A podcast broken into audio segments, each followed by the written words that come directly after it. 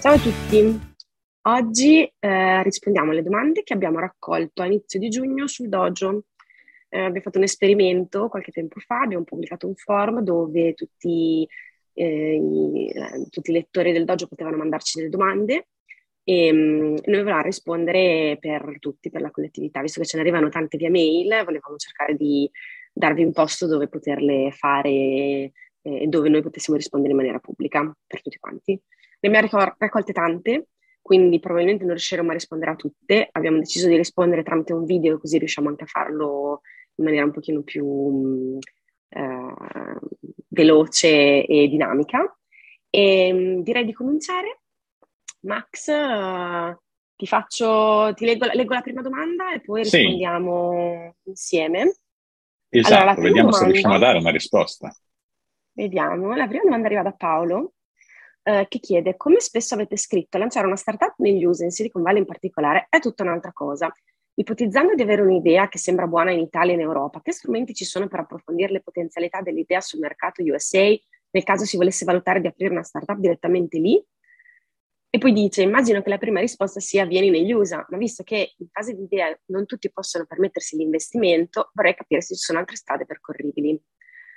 Um, in realtà, allora, Paolo, grazie per la domanda. In realtà mh, mm, purtroppo ti sei già risposto, la risposta è nella domanda, nel senso che mh, mm, la risposta principale è vieni negli USA, eh, nel senso che tutte le prove che tu puoi fare dall'Italia e dall'Europa sicuramente sono interessanti, soprattutto adesso che uh, ci sono tantissimi strumenti online ad accesso pressoché gratuito, tantissime modalità di creare community online, di, cre- di creare validazione online, però in realtà la prova del 9 la puoi fare solo se ti sposti anche per periodi inizialmente brevi-ish in Silicon Valley, secondo noi.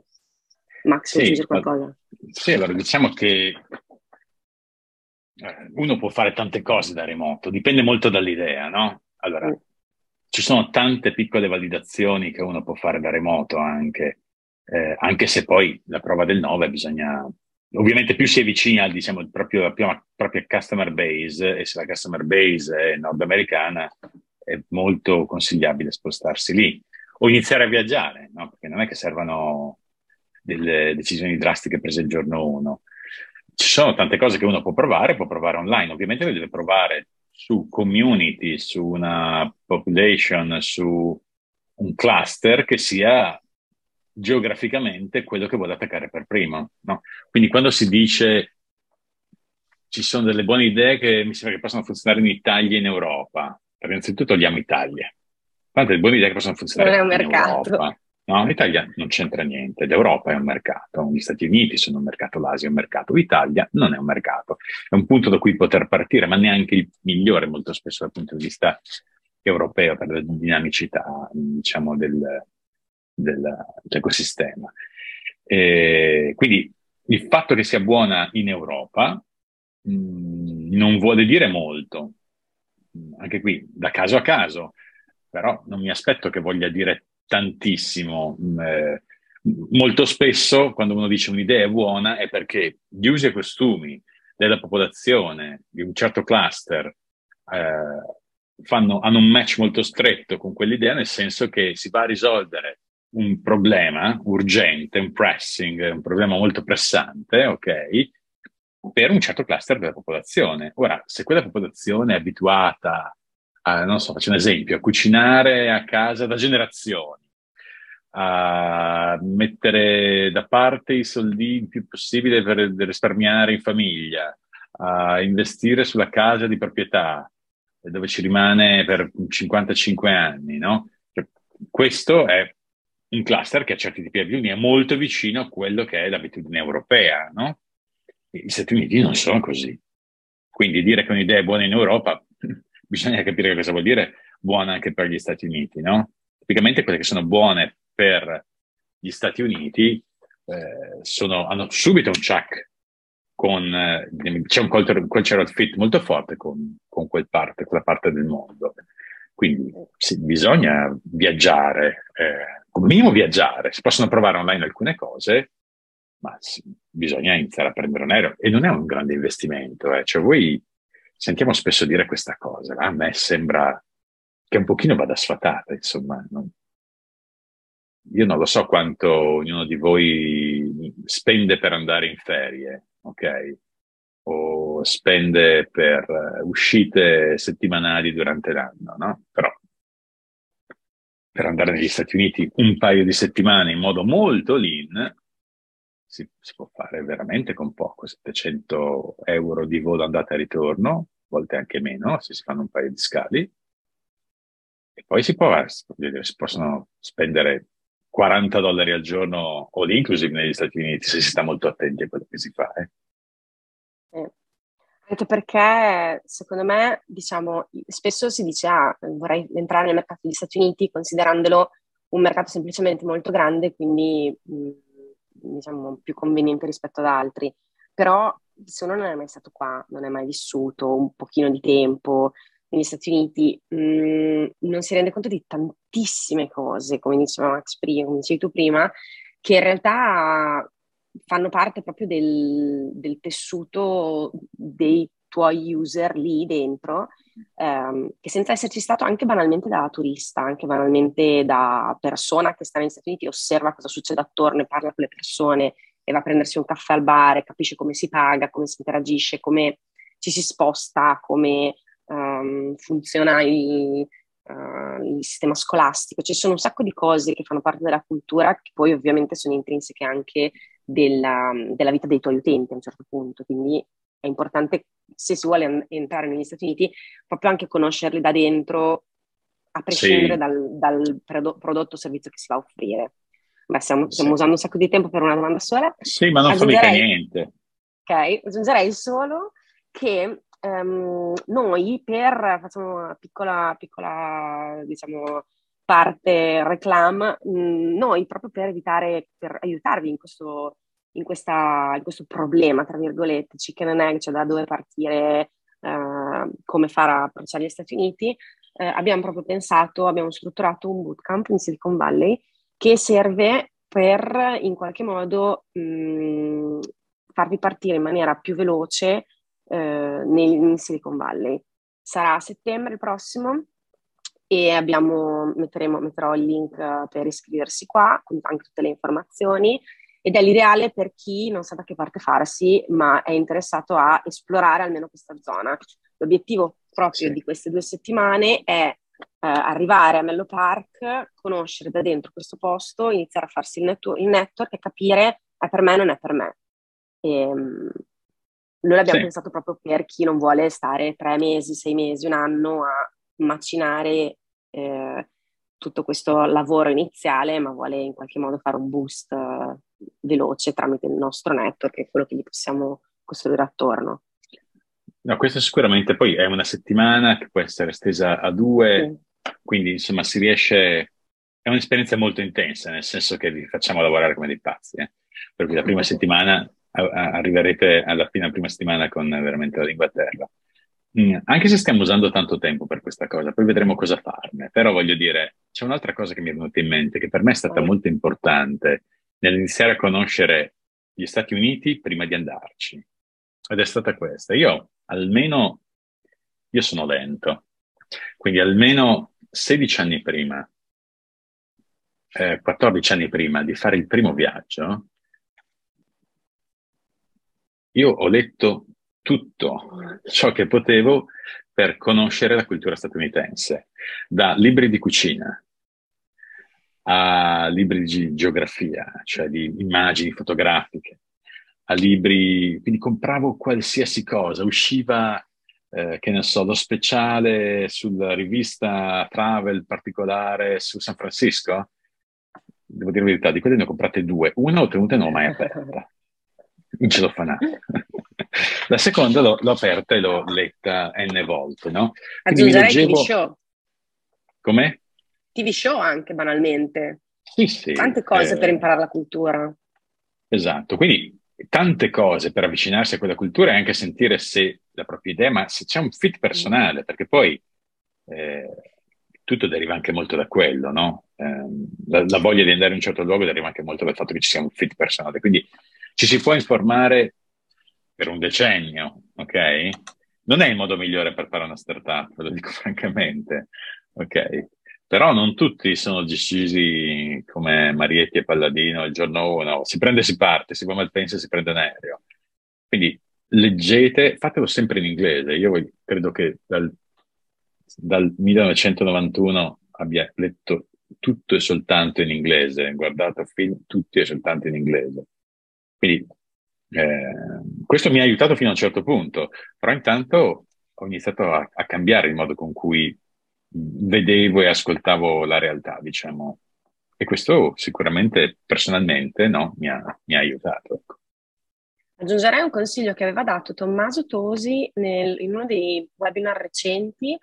Um, ha detto di stare, la, la, la framed in un modo molto intelligente secondo me, cioè di utilizzare Twitter come se fosse negli Stati Uniti, cioè di crearvi un sì. account da zero e di um, utilizzarlo seguendo tutte le persone che mi interessano nella Silicon Valley o comunque negli Stati Uniti, di utilizzarlo anche nel loro, nella loro time zone, nel loro, cioè come se voi foste a scrollare Twitter dal vostro appartamento di Mello Park e di, di, quando vi collegate a Twitter di spostarvi mentalmente là e di essere il, l'Irene negli Stati Uniti, il Tommaso negli Stati Uniti, anche se non ci siete, però di fare insomma, di entrare in quella parte. Secondo me ehm, non l'avevo mai framed in quel modo lì e secondo me in realtà è una cosa molto intelligente perché vi permette di essere, mh, alla, diciamo, non proprio alla pari, però di, di, avere le stesse possibilità di uno che effettivamente sta scrollando Twitter nel, nel proprio appartamento di Mello Park, ma di farlo da Brescia, per dire.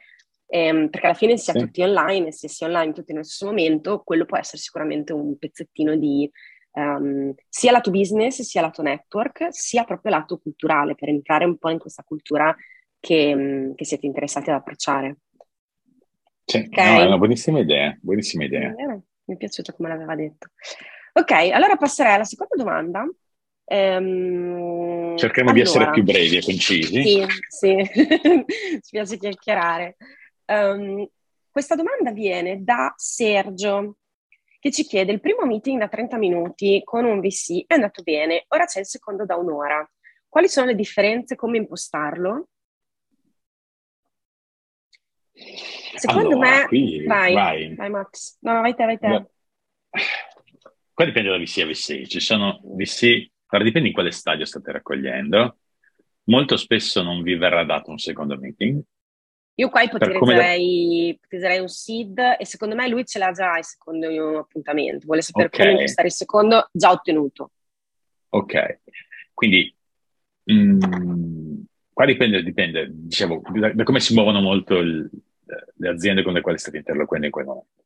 Quindi se vi danno questo secondo, se vi chiedono questo secondo meeting, perché tipicamente ovviamente è il venture capitalist che vi chiede un secondo meeting, è perché vuole approfondire alcuni aspetti dove nel primo meeting da 30 minuti dire, ci si è semplicemente conosciuti, annusati, non, non si ha una vera e propria comprensione di quello che succede né nel business né nel, nello spazio, diciamo, più, le dinamiche più di team dell'azienda. Quindi tipicamente vengono usati per approfondire il founding team.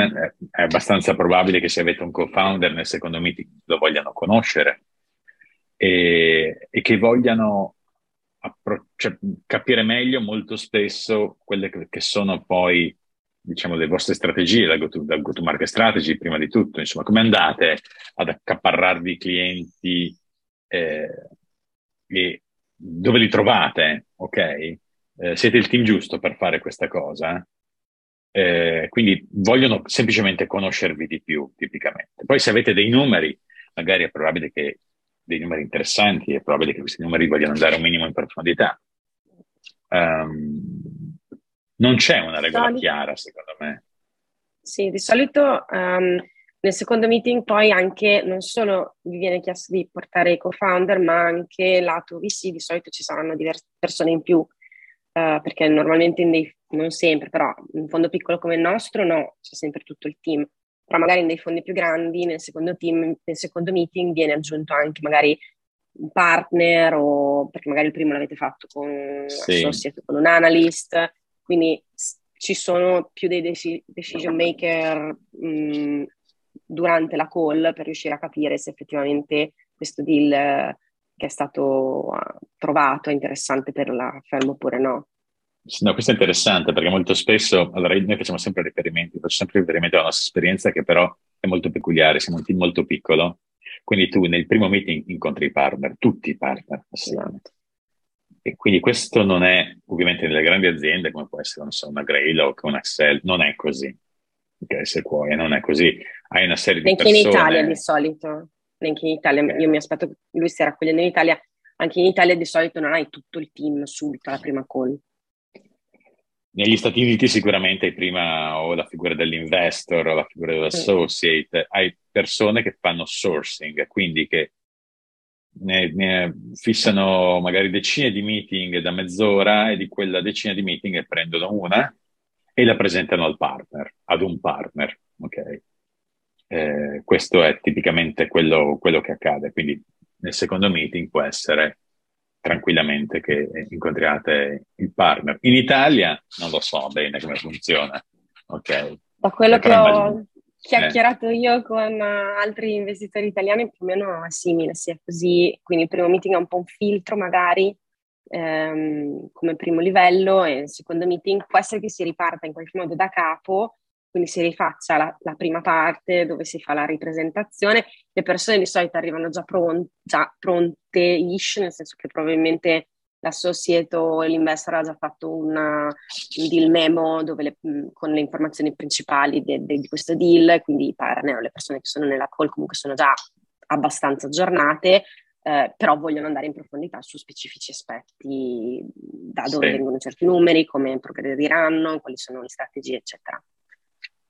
Sì, poi cambia anche, secondo me, il tipo di pitch, cioè se voi sì. avete 30 minuti tipicamente avete un pitch, non so, da 6 minuti, 7 minuti, no? Cioè quindi il vostro, la, vostra, la vostra azienda è raccontata in 6-7 minuti e poi ci sono, contando che magari un paio di minuti vengono persi anche per l'introduzione che vi farà il, la società di, di venture capital, quindi il resto viene spesso in chiacchiere, domande, risposte. Quando avete un'ora è diverso perché dovete essere pronti a fare magari una presentazione un po' più di dettaglio, ok? È ugualmente efficace, ma un po' più di dettaglio, quindi mi aspetto almeno 15-20 minuti dedicati alla presentazione di quello che volete, eh, che, che, state facendo. La presentazione quindi comunque cambia, il pitch sicuramente, secondo me cambia, deve essere un pochino più esteso, deve perlomeno avere, non so, una serie di addendum che all, all'occasione possono essere tirati fuori per approfondimenti, se la gente vuole vedere di più la parte finanziaria, se vuole vedere di più la parte di competition, che tipicamente non vengono visti in un meeting di 30 minuti, no? I competitor, di solito è una slide che viene buttata lì, c'è la solita quadrante alla Garner, voi siete isolati in un punto in cui non c'è nessuno, e gli altri sono tutti messi male. In alto a destra. esatto. Ecco, una delle domande che io mi aspetto che venga sempre fatta quando, diciamo, nella testa in modo diretto o indiretto, no? È il perché ora. Cioè voi state facendo una cosa che può essere già stata fatta anni prima, che può essere andata bene, andata male per altre aziende, no? Il che non vuol dire che non si possa ripetere, no? Magari dopo un po' di aziende, diciamo, well established company diventano un po' vecchiotte, ok? Prendete, non so, WebEx e eh, Zoom, WebEx acquisita da Cisco, però aveva un software che ormai risaliva al 1998, ok? Eh, quindi era, era, tempo, nel, intorno al 2010, per, per rimettere mano, 2007-2010, per rimettere mano a questa cosa e rifarlo da capo. E Zoom arriva a quel punto. Quindi non è detto che siano cose mai viste. Okay? Però perché ora? Ci deve essere un motivo molto forte. Anche perché voi. Ci deve essere un perché bel voi. Uh, founder, sì, sì. market. Sì. E, um, ok, aggiungerei una cosa e poi basta, poi facciamo la prossima, e, ehm, che è non vi um, preoccupate a, nel, cioè, cioè, chiedete le cose, questo è un consiglio in generale, ma anche su queste cose qua. Cioè, se avete il secondo meeting, per esempio, e mm, fate de- delle domande, se, se, avete delle domande a, alle persone con cui siete entrati in contatto di questa firm, cioè chi, si sarà, chi sarà presente al meeting, che tipo di mh, mm, magari um, drill down vogliono fare, se potete preparare prima delle cose specifiche, cioè magari poi vi dicono no, però secondo me um, io almeno io vedo che noi quando abbiamo dei founder molto reattivi, che ci rispondono velocemente, che ci fanno delle domande, che sono mh, molto involved nel processo anche appunto di, mh, mentre stiamo facendo la due diligence, è sempre una cosa molto positiva per noi. Eh, anche founder propositivi che magari ci dicono se volete vi porto anche il CTO, cioè persone che vediamo già da questi, mh, da questi scambi che sono persone molto sul pezzo, molto sveglie, molto reattive, eh, che, che, non hanno paura di chiedere, che non hanno paura di fare l'extra mile anche in questo contesto qua. Eh, sì. si, si, capisce tanto da un founder anche nell'interazione, nella preparazione di questi meeting, nello scambio di documenti. Ehm, se vi chiedono un documento, mandateglielo subito, o se no mandate una mail dicendo che lo procurerete presto. Però anche la, il tipo di reazione che c'è tra founder e VC, eh, secondo me è molto importante. C'è un'altra okay. cosa che mi è venuta in mente che non so se rientrerà in questa domanda oppure no, però come fanno i founder americani a craccare le interviste con i VC o con gli acceleratori? Si preparano degli Excel dove, hanno, dove si sono scritti centinaia di domande possibili che gli possono essere fatte. Questo è un po', diciamo, un po' il tarlo che hanno probabilmente dal loro inquadramento scolastico, no? Eh, per cui funziona così. L'importante è sapere che domanda ti fanno e qual è la risposta che devi dare o se sei preparato a dare quel tipo di risposta. In Italia, secondo me, funziona molto meno così, però ci possono essere centinaia o perlomeno diverse decine di domande possibili che vi possono fare. Sapete rispondere a tutte queste domande? Mm. Quindi fatevi un test. Siete in due, voglio dire, uno, pa- quello che parlerà parla, risponde, risponde a una certa domanda e l'altro o, o, degli amici o dei co-founder o degli al- founder di altre aziende, magari ti possono dire se sei stato efficace, se sei stato lungo, se sei stato troppo breve, se devi approfondire di più. Però gli americani sì. tipicamente fanno così, cercano di craccare il meccanismo delle multiple choice, ok? Sapendo quali sono tutte le multiple choice e tutte le risposte che possono essere le imparano, esatto. macchinette, le imparano. però funziona in parte. Le imparano. Esattamente così, le imparano, come se stessero facendo una commedia teatrale. Sì. È così. E, um, altra cosa, dove sono l'ultimo sette cose fa, ma ci sta. E altra cosa che secondo me è una cosa che fanno gli americani, che da noi si fa poco, è parlate con i founder che hanno ricevuto investimenti da, quelle, da quei VC. Cioè se voi avete un secondo meeting con VC Firm XYZ, questa, il VC Firm XYZ avrà già fatto investimenti, non ne avrà già fatti 10 almeno, andate a vedere chi sono i founder di quei 10 investimenti, magari a che stage sono, provate a contattarli, chiedete feedback su quella VC Firm, magari avete qualcuno di questi già nel vostro network di secondo livello, chiedete feedback su come è andata la call, cosa vi hanno chiesto, come essere investiti da loro, com'è la relazione, usate tanto il, fa- il, network founder to founder, negli Stati Uniti è usato tantissimo, YC praticamente, Y Combinator praticamente ci ha fatto un brand su questa cosa, e però il, il network founder to founder anche per craccare il, diciamo, i, avere tips da dentro sulle relazioni con gli investitori è molto importante. E in Italia è usato pochissimo. Negli Stati Uniti proprio io vedo che anche parlando con le nostre portfolio company, tanti tanti dei nostri fan, dei nostri founder su cui abbiamo investito vengono contattati proprio per capire come, come, abbiamo investito noi, chi siamo noi, come è andata con YC, perché alcuni sono, hanno fatto YC. C'è molto questo feedback richiesto founder to founder e è una cosa che funziona molto bene, perché poi se il founder magari vede che voi siete super svegli, gli piace l'idea, magari non solo vi dà feedback sulla sua esperienza, ma vi dice, sai che ti faccio intro anche agli altri miei tre investor, perché secondo me è un buon deal per tutti e due.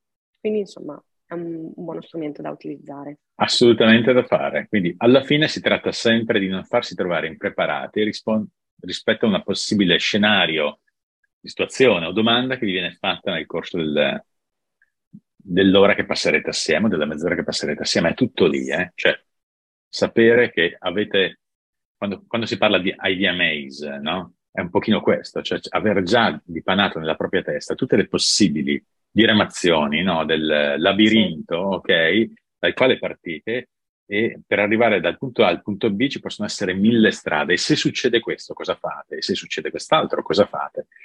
Dovete averci un pochino pensato a questa cosa. Anche questa secondo me si fa un pochino poco da noi in Italia. Sì, perché noi siamo abituati ad avere, secondo me, tipo ad avere le basi di cultura generale di tutto e poi quindi di essere capaci in maniera improvvisata di riuscire a risolvere sì. Eh, problem solving, che è una skill molto interessante perché negli Stati Uniti non c'è.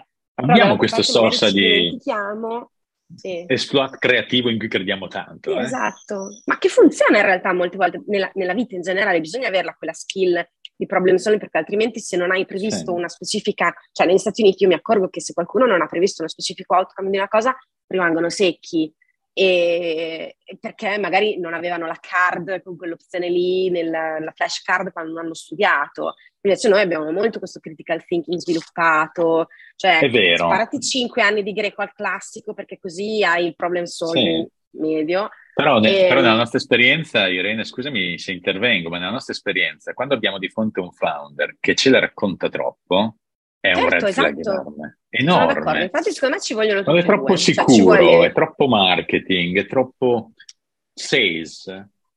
Sì, per noi sì. quasi sempre è un pass. Perché si capisce quando che non ci racconta la ciccia. Mm. Ma anche magari può essere preparato, ma si sta intortando. Quando si dice sì, ti sta intortando, cioè la sta raccontando un po'.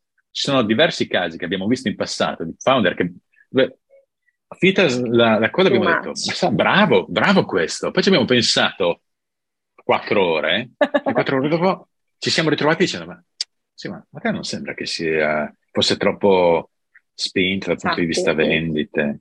Sono già passate quattro ore e non ci ha mandato quella cosa che ci aveva promesso.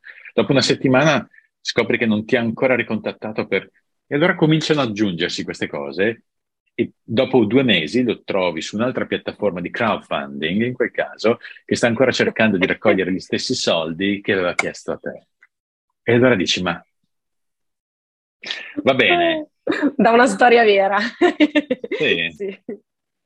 No, Passiamo ad un'altra. Ok, vai.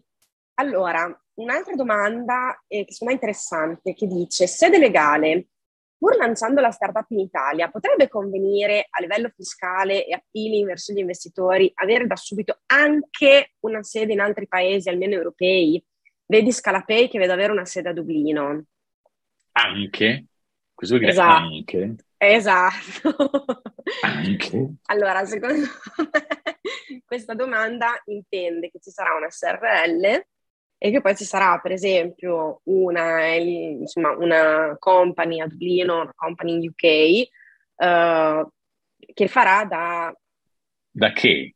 Capo, struttura allora, per raccogliere investimenti. Vai, long story, long story short, long story short, create una legal entity e createla nel posto in cui va creata. Qual è il posto in cui va creata? Il posto in cui va creata tipicamente è quella, nel 90% dei casi, da cui volete iniziare a scalare il mercato.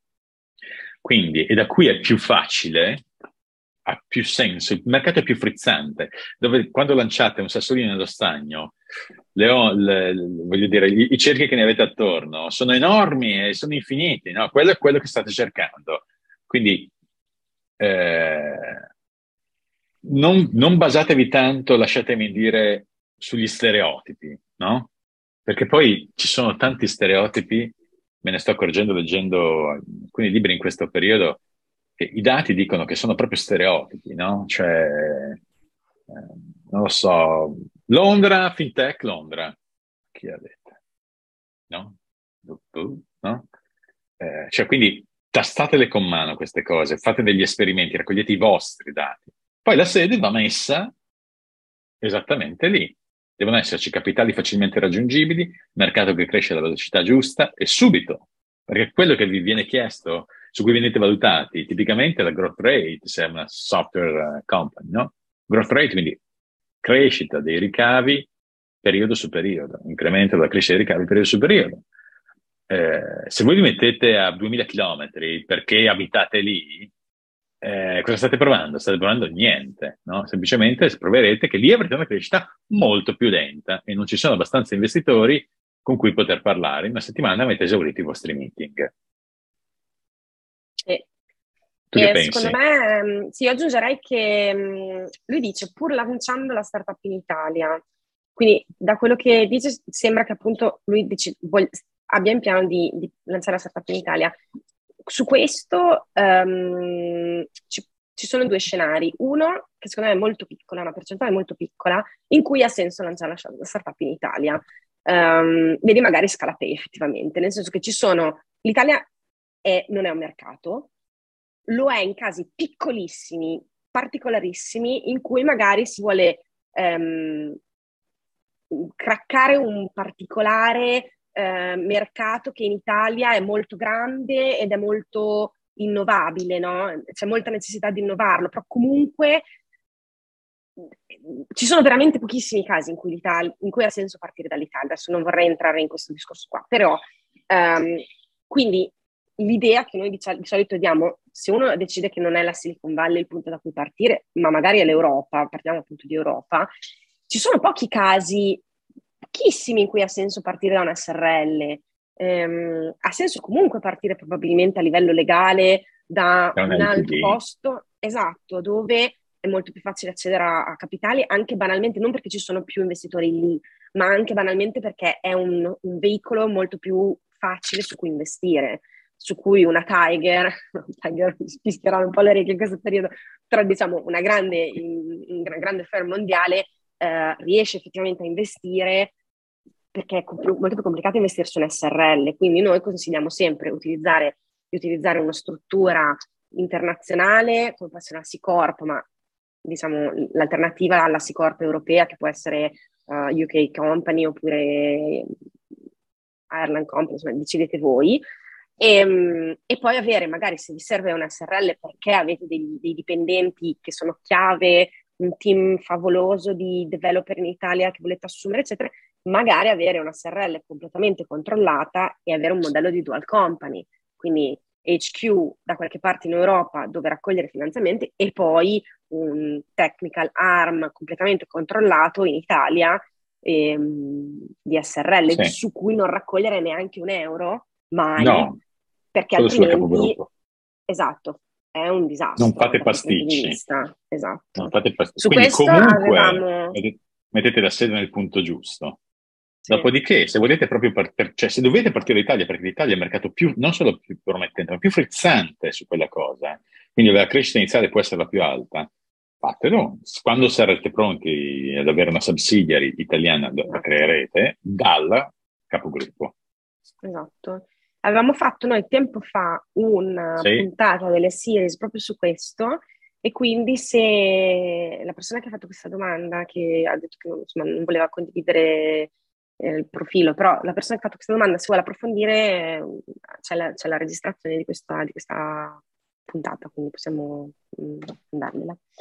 Ok. Scusate, faccio un ultimo appunto su questa cosa, perché non vorrei che la gente ci prendesse erroneamente per degli esterofili di professione, no? Cioè non è che noi cerchiamo di dire non fate startup in Italia. Noi cerchiamo sempre di applicare questo principio.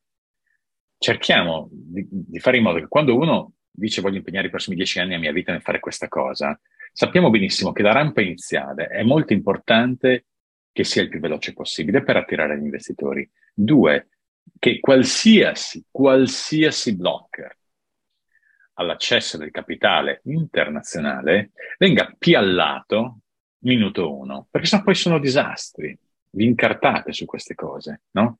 E quindi non è che uno non possa fare la propria SRL e poi un giorno, se sarà possibile, se servirà, fare il flip dell'azienda, spostarla a Londra, spostarla in Germania, eccetera, eccetera. Si può sempre fare questa cosa. Però è una questione di velocità. Quindi dovete mettervi sempre in una traiettoria dove tutto è più smooth, tutto è più liscio, non, non, ci sono meno cose che possono andare storte, meno nasi che si possono, no? smorfie che vi possono fare, tipo, ma mm, questa cosa qua per me sono strana.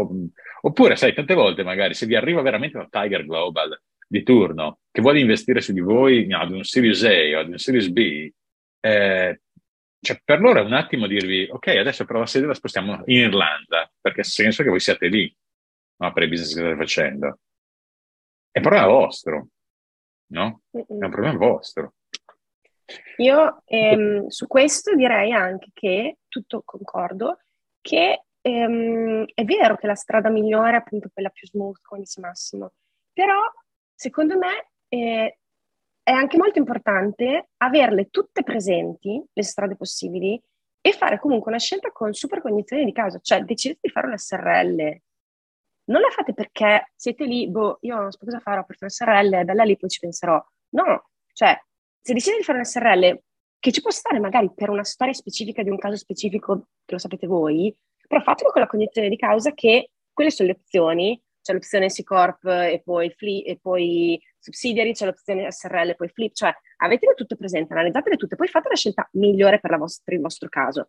Magari la scelta migliore sarà l'SRL, in alcuni casi non lo so, non, non entriamo nel discorso, però secondo me l'importante è che non facciate l'SRL perché boh era la prima cosa che mi veniva in mente, sono in Italia perché non farla in Italia. E o perché, perché, ci sono un sacco di vantaggi per gli investitori, o perché tutti i vostri amici hanno fatto la startup innovativa. Se voi uscite sì. dal confine italiano, ma mica senza andare in Canada, eh, in Austria, non sanno mica cosa è una startup innovativa. Mm. Ok?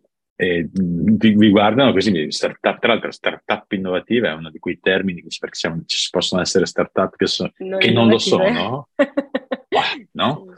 Vabbè. Per cui venite anche, insomma, sembrate weird. Sì. Okay. ok. Io prenderei, farei l'ultima e poi dopo... Yes. Poi eventualmente... Dopo, magari le prossime, altre. esatto, le rifacciamo in un altro momento. E, um, questa è una domanda interessante, un po' complessa, a cui abbiamo risposto diverse volte e darei, cercherei di fare una risposta max da due, due minuti veloce per dare anche i, okay. punti, diciamo, punti, di riferimento su dove andare a cercare le informazioni per, Quindi per punto per punto. su questo. Okay. Allora, dice, domanda complessa in effetti, a, a, dice, quale approccio mentale un founder dovrebbe avere nelle fasi iniziali della startup e come cambiarlo in fase di scale up? Quale tipo di personalità e attitudine un founder dovrebbe avere e non avere per eccellere? Che tipo di founder cerca di visti dal punto di vista della personalità? Quanto conta la personalità di un founder nella fase di fundraising? E poi chiude dicendo, sono tutte, secondo me, le ho lette tutte perché sono tutti aspetti, diciamo, diamo una risposta unica su tutti gli aspetti della personalità del founder. Sulla base della vostra esperienza, ci sono dei tratti comuni di personalità, attitudine, modo di comportarsi che fanno capire fin dall'inizio se un founder avrà successo oppure no e su di questa e se su questa persona conviene investire. Ehm, rispondo velocemente un paio di cose. Vai, ti passo, ti una per una. No, no, Fai una risposta Oddio, chiara per un, ognuna. Io faccio una risposta generica, poi se vuoi andare a drill down te, vai. La risposta generica è, è questa. Eh, ci sono alcuni punti nel dojo in cui abbiamo in, approfondito queste cose e secondo me hanno tutte le risposte di queste cose qua. Uno, dopo li linko in questo articolo qua. Uno è un articolo specifico che ha fatto Max sulla personalità dei founder e vi consiglio di leggerlo perché risponde a tantissime di queste cose. Uno è una eh, intervista che abbiamo fatto a Marco Palladino l'anno scorso, che non, diciamo, non risponde direttamente a questa cosa qua, ma vi fa vedere eh, tra le righe di quella, di quella, intervista qual è la personalità che eh, davvero spicca, perché lo vedrete, lo ascol- ascoltando Marco vedrete che è, ha, ha, un, ha dei tratti che sono fuori dall'ordinario, secondo me. E um, un'altra cosa ancora, abbiamo fatto un, una puntata del do, del, delle series su, questa, su, questo tema qua, proprio sul founder e sugli um, aspetti di un founder che secondo noi sono chiave per raccogliere il founder barra team. E anche qui, se siete interessati, contattateci che possiamo, insomma, vi facciamo avere gli estremi per l'accesso. E, ah, Io cercherei di dare un approccio, un approccio, diverso a questa domanda. Allora, prendo ogni singola domanda e gli do una Vai. risposta in tre parole. Quale approccio okay. mentale un founder dovrebbe avere nelle fasi iniziali della startup e come cambiarlo in fase di scale up? Allora. Tre parole, voglio vederti. non è che un founder deve cambiare da una parte all'altra. Non è detto che il founder che, che voglio dire, è bravo a creare un'azienda da 30 persone, 100 persone, sia lo stesso capace di crearla da 1000 persone, no? Quindi il founder cambia man mano che l'azienda cambia. Questo è l'approccio mentale che il founder deve avere. Non cercare di eh, risolvere un problema da, da, mille persone quando ne hai tre, ok? E viceversa, ok? E circondarsi tipo... di persone co-founder che magari sanno prendere la palla in un momento, in una fase che è diversa da, da quella approcciata all'inizio, dove magari il, tu avevi una particolare skill che era molto forte per approcciare il problema sì. che sei in quel momento lì. Però step by step, cioè non risolvere sì. adesso un problema che non avrai, non stai avendo, no? Quindi quale tipo di personalità e attitudine un founder dovrebbe avere e non avere per eccellere? Eh, dovrebbe avere. Un founder deve essere la persona più perseverante Persiste, del.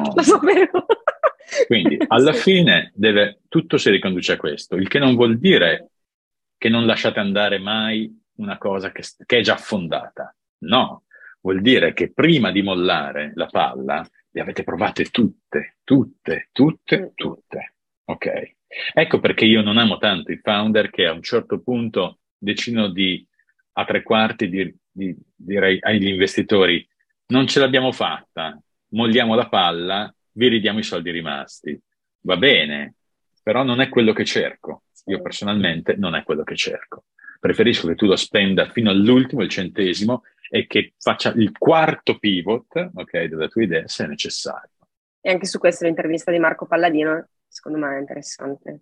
Sì, sicuramente sì, perché Marco ne ha viste tante. Che tipo di founder cercano i VC dal punto di vista della personalità? Cercano persone decise, cercano persone in grado di trascinare, quindi dei leader, ok? Cercano persone che sanno fare quello che raccontano, ok? E che non che raccontano lavoro fatto da terzi. Quanto conta la personalità di un founder nella fase di fundraising? Moltissimo, a qualsiasi stadio, ok? Il CEO dell'azienda è la persona che farà fundraising praticamente tutta la vita di quell'azienda.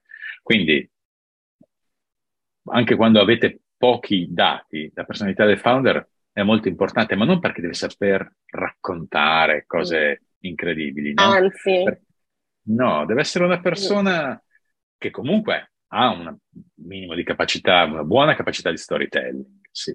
sì. Ma non deve perdersi in tante parole, deve cercare di andare velocemente a capire quali sono i punti di forza su cui può fare leva e far leva su quelli il prima possibile. Sulla base della vostra esperienza ci sono tratti comuni di personalità, attitudini e modi di comportarsi che fanno capire fin dall'inizio se un founder avrà successo oppure no e se su questa persona conviene investire. Eh, abbiamo in pratica già risposto a questa cosa perché stiamo sì, un sì. pochino girando, girando, attorno, no? Sì, cioè, noi nelle fasi iniziali, quando si fa per seed, quando si fa seed, le uniche cose che vengono valutate sono i fondatori. Quasi, la prima cosa, non l'unica forse, ma la prima cosa che viene adottata, cioè se il founding team non va bene, perché non è omogeneo, perché non c'è un, feel, un feeling tra le due o tre persone che compongono questo team, perché non hanno le capability giuste, le skill giusti, perché non hanno le competenze sufficienti, ok? Eh, ci sono t- tantissime cose. Eh, no, però solo personalità, quindi tenendo fuori le skill, secondo me questi qui sono, aspe- sono tratti, quelli che ci aspettiamo sono tratti necessari ma non sufficienti, mettiamola così. Cioè è necessario avere davanti una persona che sia, per quello che riusciamo a vedere noi, una persona che ha una grande vision, che la sa spiegare molto bene, con poche parole, um, che sa capire come interagire, banalmente gli facciamo una domanda, se non ha la risposta, che comunque se non sa in maniera specifica quella risposta lì, che sappia darci una risposta intelligente, non raccontarci del fumo, ma sappia dirci allora la, la cerco o comunque darci delle informazioni chiare in poche parole, una persona mh, mm, posata, non no, tipo sopra le righe, una persona, poi ovviamente ca- casi diciamo fuori dal, dalla, dalla, media sono sempre, ce ne sono sempre, non sono la norma, però ecco, sicuramente queste sono cose che quando noi le troviamo diciamo, oh, questo è interessante, poi però non è sufficiente, è necessario ma non è sufficiente nel senso che poi ci deve essere skill, ci devono essere un, un fit con il mercato, ci deve essere una traction interessante, c'è un founder che come personalità ci piace tantissimo, però proprio assolutamente è un tema su cui noi non investiamo o che ci sembra assolutamente non rilevante, non è sufficiente. Mm. Però sicuramente personalità, cioè il team sicuramente conta di più di tutto il resto e la personalità è parte di questo. Sì, io non metterei tanto l'accento sulla personalità, nel senso che personalmente non è una delle cose che mi impressiona di più. A me la cosa che impressiona di più è il fit che c'è tra la comprensione del tema da parte di quella persona, la sua competenza su quel tema e la, la finezza dell'intelligenza che questa persona ha nell'esportelo. Sì. È tutto lì, no? Intelligenza non perché devi essere un genio, ma perché sei uno che normalmente, nel 99% dei casi, ha sudato su quel tema. Si è sì. posto certi interrogativi, ha fatto degli esperimenti, ok? Quindi ha provato delle cose, ha parlato con le persone. Questo è il tipo di skill, secondo me, che, che io apprezzo di più, ecco. Dopodiché, una, il fatto che tu sia charming, per mm, me, per esempio, sì. è un punto a sfavore. Eh, sì. Io non voglio gente che cerchi di vendermi una scatola di spazio, non mi interessa. Quello che mi interessa è capire attraverso altre cose che tu sei sul pezzo, che quella è l'ossessione della tua vita. Che tu sei proprio ossessionato da questa cosa in modo positivo, no? E quindi ne sai più di chiunque altro, hai fatto cose che non mi sarei neanche immaginato per arrivare a provare certe cose, no? Sì. Credo Bene. che abbiamo finito il tempo a disposizione. Direi di sì. Ehm, c'erano ancora tantissime domande, magari facciamo in un altro momento, poi insomma vediamo come, come farlo. Sì, e, sì. Però intanto secondo me questo esperimento è andato abbastanza bene.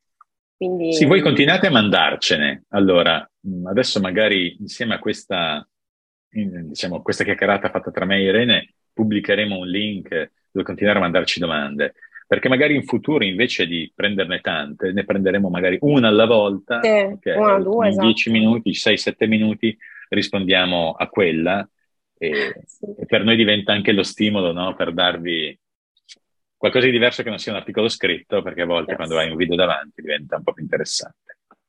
Va bene, ciao!